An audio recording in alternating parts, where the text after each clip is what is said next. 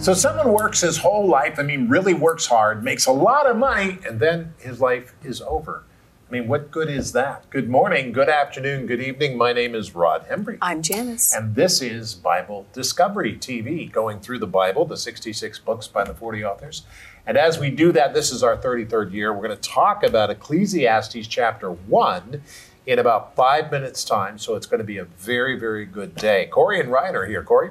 Well, I'm going to be having some fun today looking at a really interesting archaeological artifact. Ryan? Well, today we begin the book of Ecclesiastes, so I'm going to be giving a brief introduction to that book. Look forward to all of that coming. Janice is here. What, what, what are you doing? Well, my segment is called Nothing New. All right. So they're coming up in 20 minutes. Janice is coming up in 25 minutes. So set up and get ready to learn a lot today. In the meantime, let's open our Bibles and let's listen to what God says from His Word.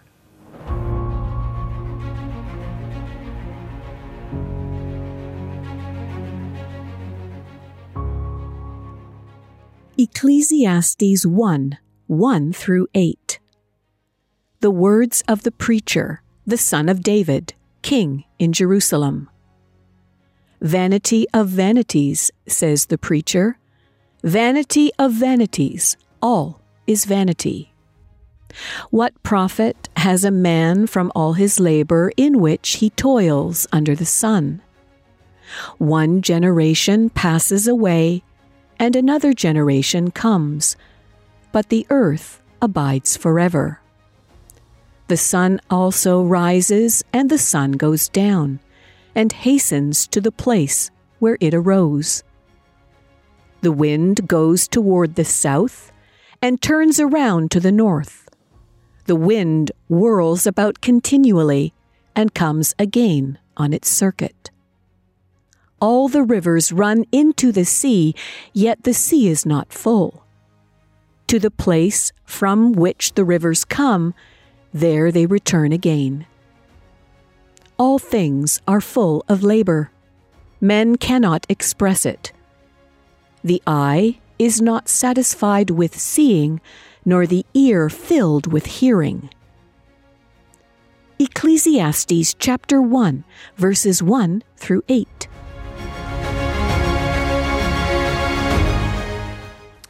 The book of Ecclesiastes. Very interesting. This is a fascinating book uh, the book of Ecclesiastes dives into the painful truths and to the hard questions of life. The key word here is vanity. Vanity. That means the pointless emptiness of trying to be happy while you're separated with God. Now, the rare Hebrew word koheleth, translated as teacher in many translations, probably means assembly or leader, assembly leader or public speaker. It's not the usual word for teacher and is found seven times in the book of Ecclesiastes and nowhere else in the Bible. Now, for this reason, Ecclesiastes is often called Koholeth. Traditionally, it is believed that Ecclesiastes was written by King Solomon, the preacher known to be the wisest, the richest, and the most influential man of his time. The book can be summed up in one statement. Here it is. You ready for it? Vanity, vanity, all is vanity. Ecclesiastes chapter 1, verse 2. The book is the essence of life that has everything you could possibly want except a good, solid relationship with God. However, Solomon ends his writing well. The cynicism and the misery fade away when life is viewed as a daily gift from God. So we are to seek the Lord. We are to do His will and do His work as we focus on the book of Ecclesiastes. That's exactly what it says. Now take your Bible guide and turn to today's passage because it is really good. The preacher. That's what we're calling it today. Ecclesiastes 1, verses 1 through 8. And I really feel that we need to pray and ask the Lord to help us because this is going to be really something. Father, I pray today as we embark on this book and we begin to study it and go through it, help us to hear what your Spirit is saying to us when you penned this book through Solomon. Teach us your ways and show us your paths. But Lord, I pray that we would understand that our lives without you are nothing. But our lives, when we include you and we follow you, are everything. So help us, Lord, to understand that and help us to remember what your Holy Spirit says to us so we can live according to your perfect will. In the name of Jesus Christ, and we said together, Amen. Remember, you can go to BibleDiscoveryTV.com and get your Bible guide as we continue on. And the Bible guide, but say thank you for the donations, by the way. It's just excellent. I really appreciate that, how that works. Now, the book of Ecclesiastes is really interesting. Let's focus on what Solomon says through the power of the Holy Spirit to us in the first couple of verses. It says in verse 1 the words of the preacher, the son of David, king of Jerusalem. Vanity of vanity, says the preacher. vanity of vanity, all is vanity. What profit has a man from all of his labor in which he toils under the sun? You know, this is great because this is should be a study of every philosophy's class ever taken. There is no real profit for someone who works his whole life for success. Christians should work well to provide an example of Christ. This is really important. We, you know, I wish that I would have known this and understood this when I was younger. We work so hard, hard, hard, hard. Yet the only reason that we exist, really, and God calls us out, is to show who He is. God's call on our life is for us, our personalities, to mix with the Holy Spirit, and the Holy Spirit is Lord, and the Holy Spirit molds us into His version of us. Now, keep this in mind. When we're born, we're born in sin. This world is created or was created whole, but we sinned and we kicked God out. So we are not great from our birth, but we become birthed again or born again when we invite Jesus Christ into our life. Now, the Jewish people, they consider that to be bar mitzvah, beth mitzvah. Doesn't matter which one. But I would say to you that the Christian understands that when we realize that we are people who are bent in evil and we understand our sin and we come to the Lord, then we realize we need Jesus Christ. And the born again experience, as Jesus Christ in John chapter 3 said to Nicodemus, is this that we allow God to come into our life and change us. That is so important to remember. With that in mind, let's go to verse 4. One generation passes away, another generation comes, but the earth abides forever. The sun also rises and sun goes down and hastens to the place where it arose. Now, this is fascinating because God has set the universe in motion. The earth will be redeemed in the new heavens and the new earth. God is going to change things. But see, when, when we often say this, and people who talk about the end times often say, it's all going to come down, it's all going to crash. It's, well, it is, but remember that God is doing that to rebuild. God rebuilds, and there is a new heaven. There is a new earth. We do not die. We are shedding this body and we gain presence with God to get a new body. That's the essence of the teaching of prophecy. It is the spirit of Jesus Christ. We teach Jesus Christ. And beloved, that's the newness of life. That's the re the being born again and the, the refreshing ability to have your sins forgiven we need to keep that in mind when we're all, you know, bent and on prophecy and telling people and dying and this is happening. You know, God knows that. It's not a surprise to us, but let's finish the story. God, He's done great things. His judgment is coming. But after His judgment, there is a great and glorious thousand year reign, the messianic rule. And then God brings a new heaven and a new earth. I mean, the, the story of God is completely filled with new beginnings. Absolutely amazing to remember that. Ecclesiastes 1 verse 6 The wind goes towards the south and turns around to the north. The wind whirls about continually and comes again on its circuit. All the rivers run into the sea, yet the sea is not full. The place from which the rivers come There they return again. All things are full of labor. Man cannot express it. The eye is not satisfied with seeing, nor the ear is filled with hearing. This absolutely stunning.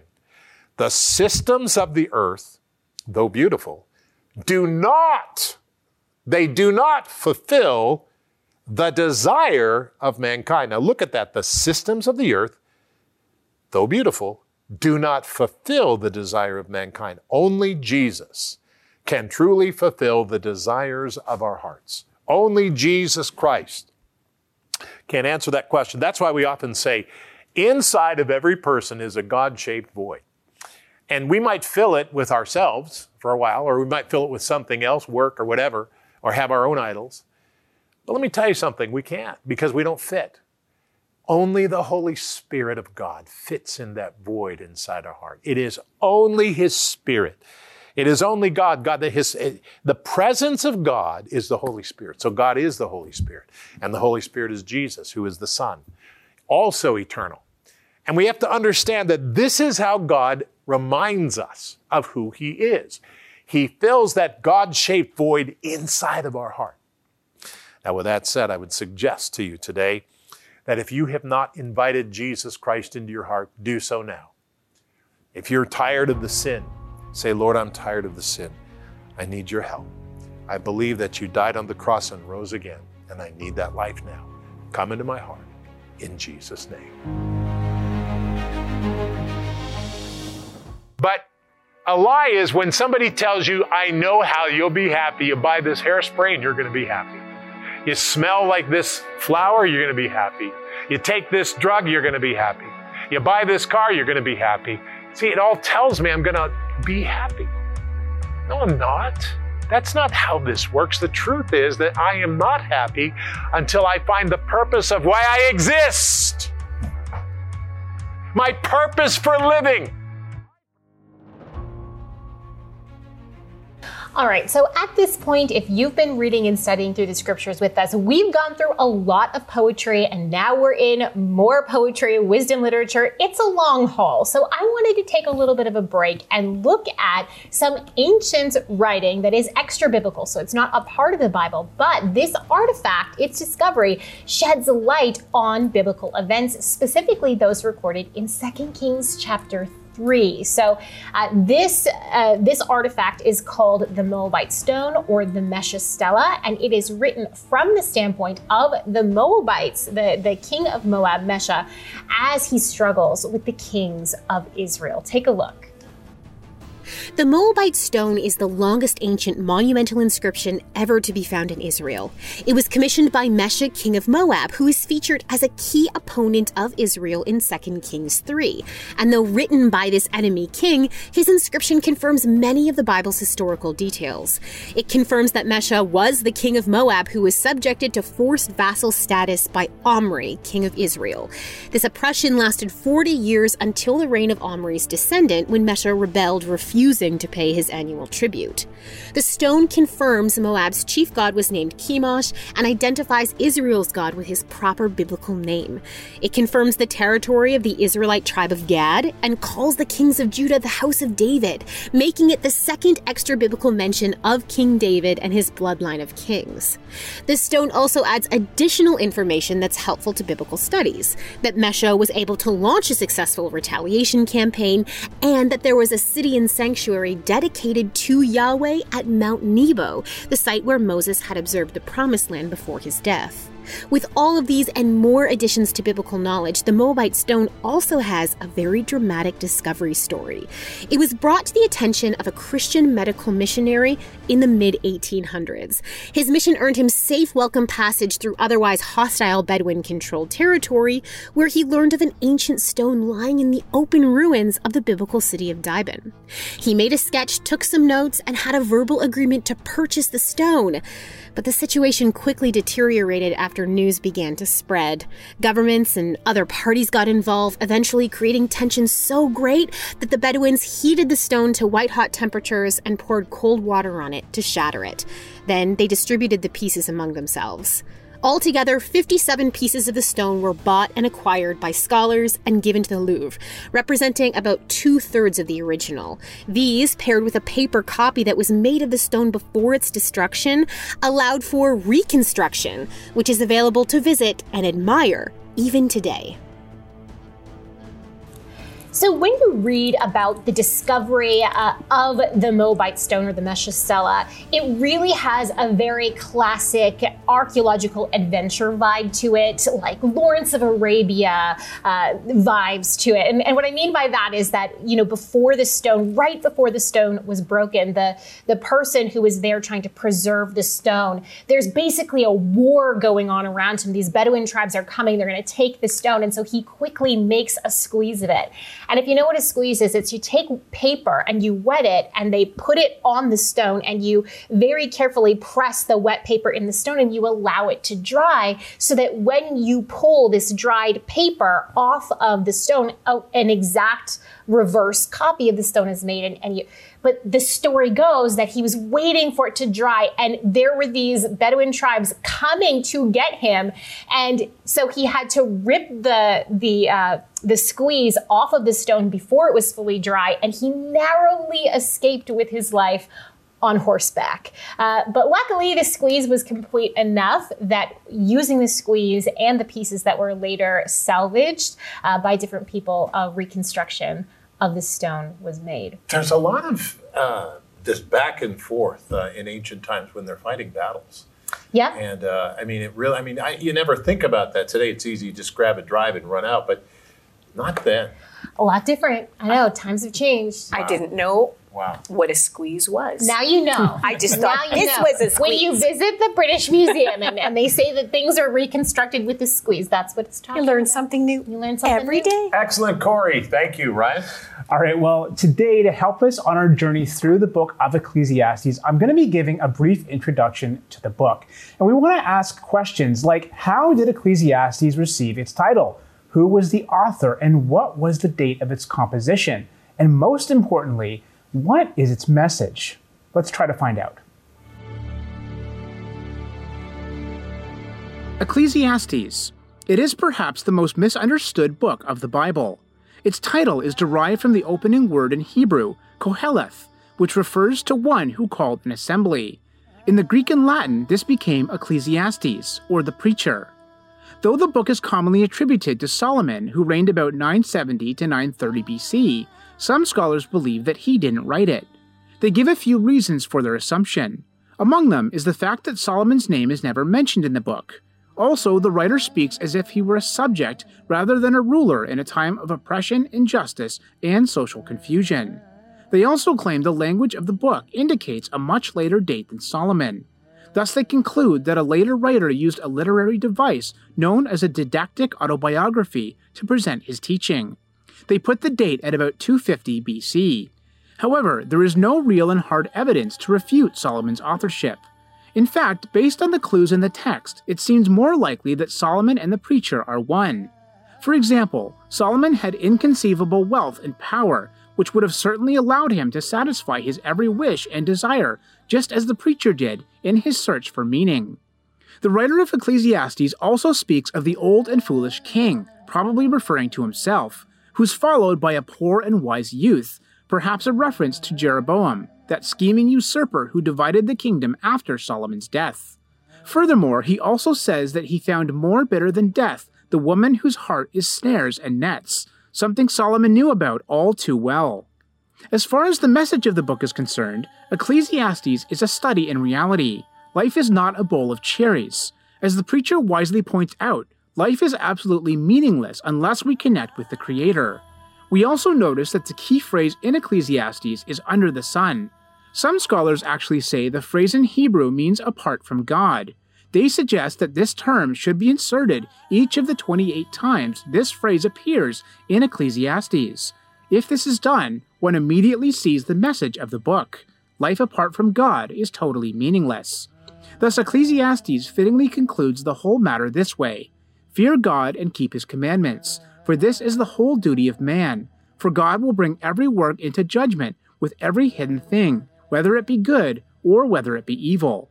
And this really sets the stage for the book of Romans, which says in chapter 8, verses 20 and 21 For the creation was subjected to vanity, not of its own will, but by reason of him who subjected it, in hope that the creation itself also shall be delivered from the bondage of corruption into the liberty of the glory of the children of God.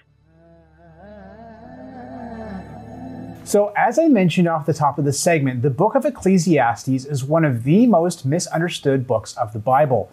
A lot of people see it as overly cynical and pessimistic, but it's actually a study in reality. Life apart from God is completely and utterly meaningless, but with God, there is meaning. Without God, there is no future, but with Him, our future is sure. And the book ends in seeming anticipation of Paul's words in Romans 8 20 and 21, where Paul says, For the creation was subjected to vanity, not of its own will, but by reason of him who subjected it, in hope that the creation itself also shall be delivered from the bondage of corruption into the liberty of the glory of the children of God. You know, it's important to understand that our present sufferings that we face in this life aren't even worth comparing with our future life with the Lord. The question is, are you a part of that glorious future? Well, you can be. Trust on the Lord Jesus Christ and make him Lord of your life today. He's the only way. It's as Jesus himself said in John 14, 6, I am the way, the truth, and the life. No one comes to God except through me. It's important to remember that, you know, we, we, we're not saying, you know, here's an 800 number you can call and get a Bible or see. You don't need an 800 number. You don't need to go to a website. You don't need any of that. It, the Holy Spirit is not does not require any technology. Okay, the Holy Spirit is the, is the most advanced thing in the world, and you can say, Jesus, forgive me of my sin. I, I believe that you died on the cross and rose again. I'm a sinner. I need your help.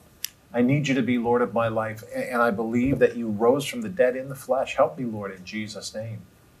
Be the Lord of my life. Amen. That's how you invite Jesus Christ to come in. And if you do that, that's very, very important. I would recommend that you do that. I would actually beg you to do that today because time is getting short. Janice? Well, my segment's called Nothing New. And some people would say, well, this is silly. It says in verses 9 and 10 of Ecclesiastes 1 that which has been is what will be, that which is done is what will be done, and there is nothing new under the sun. Is there anything of which it may be said, See, this is new? Well, it's not the the, the writer here is not saying that there isn't anything new under the sun. It means that there's nothing that changes the fundamental facts of our human condition. It's not denying that we have new technologies. My goodness, all we have to do is stay alive for a week and next week there's something else that's new out there. Um, that there's no not any new technological innovations or new works of art or architecture or things like that. But these things that we see are variations of what we already have in existence or in existence in the past. We, we hear that all the time from things that Corey will bring to us or things that Ryan will bring to us. That technology has just advanced over the years, but it's nothing new. Now, these technologies, these things that we have, it's not new because they don't deliver humanity from our bondage to death. And the new thing, the new thing that we have that changes everything is only coming from God. We can see that I'm, I've got my Bible marked here with little markers. Luke 22 20. Likewise, he, meaning Jesus, also took the cup after supper, saying, This cup is the new covenant in my blood, which is shed for you. Hebrews 9, verse 15. Let's go there. 9 and 15. And for this reason, he, Jesus, is the mediator of the new covenant by means of death for the redemption of the transgressions under the first covenant, that those who are called may receive the promise of the eternal inheritance. Those are the true new things. Fascinating. You know, it's really interesting when you begin to look at the Bible and understand it. And, and I, it's what's on my mind. You talk about the new technologies. AI is a is a new technology, and everybody's talking about AI, and, and I want to do an open forum in the future on that sometime, Corey. Uh, but there's a lot of preachers who talk about the AI learns what we know. But the AI is not something that can be saved. God calls us to know Him. And that covenant with us, mm-hmm. God achieves through the power of His Holy Spirit. That personal relationship. Personal, right? I mean, you can't, you cannot substitute that. Um, and the per, you know, he's not. It's not artificial. You know, covenant AC. You know, you can't do that. Um, it, it's it's done by God the Father, the Holy Spirit. He creates it because He created us. And we need to pay attention to God the Father when He says this to us. I mean, He is He's calling us right now. He's calling us today. And we need to respond to Him. And if you haven't responded to Him, I would encourage you to. And you say, well, how do I do that? It comes back to Jesus Christ. No one comes to the Father except through Jesus Christ. That's very, very important. Come to Jesus today, pray and ask forgiveness of your sins, invite Him into, his, your life to be your Lord and Savior.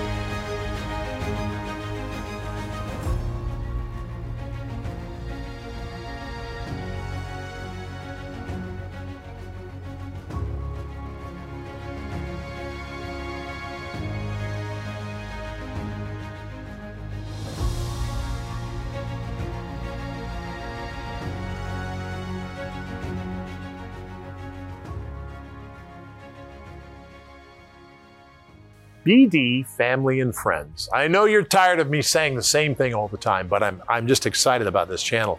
And uh, I'll just say this one more day, and that is we do a program called Just the Facts 30 years ago. And we put that on there as well. So all our programs we do here at the studio and have done in the past are on, and they're on video on demand as well. So check out BD Family and Friends on the internet, BibleDiscoveryTV.com, or on the Roku channel or on the Fire Stick television. Either way, BD Family and Friends. Check it out. In the meantime, let's pray. Lord, help me to reset my thinking to your way, not my way. I need to think like you think, not like I do. Help me to do that, Lord, in Jesus' name. Amen.